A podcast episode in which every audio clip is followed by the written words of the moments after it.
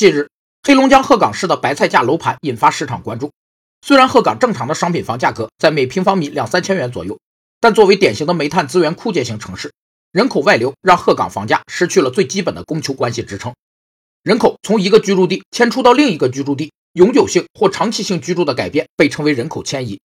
人口学家将人口迁移的类型分为原始、强制、被迫、自由和大规模五个类型。根据人口性质和形式，又分为长期、短期和通勤式迁移三类。有三个影响人口迁移的因素。一是自然环境因素，包括气候、淡水、土壤、矿产等；二是社会经济因素，包括经济条件、文化教育事业、交通通信、婚姻和家庭等；三是政治因素，包括政策、战争、政治变革等。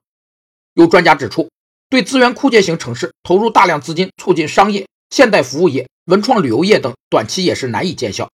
资源型城市转型还需要更多的创新和探索。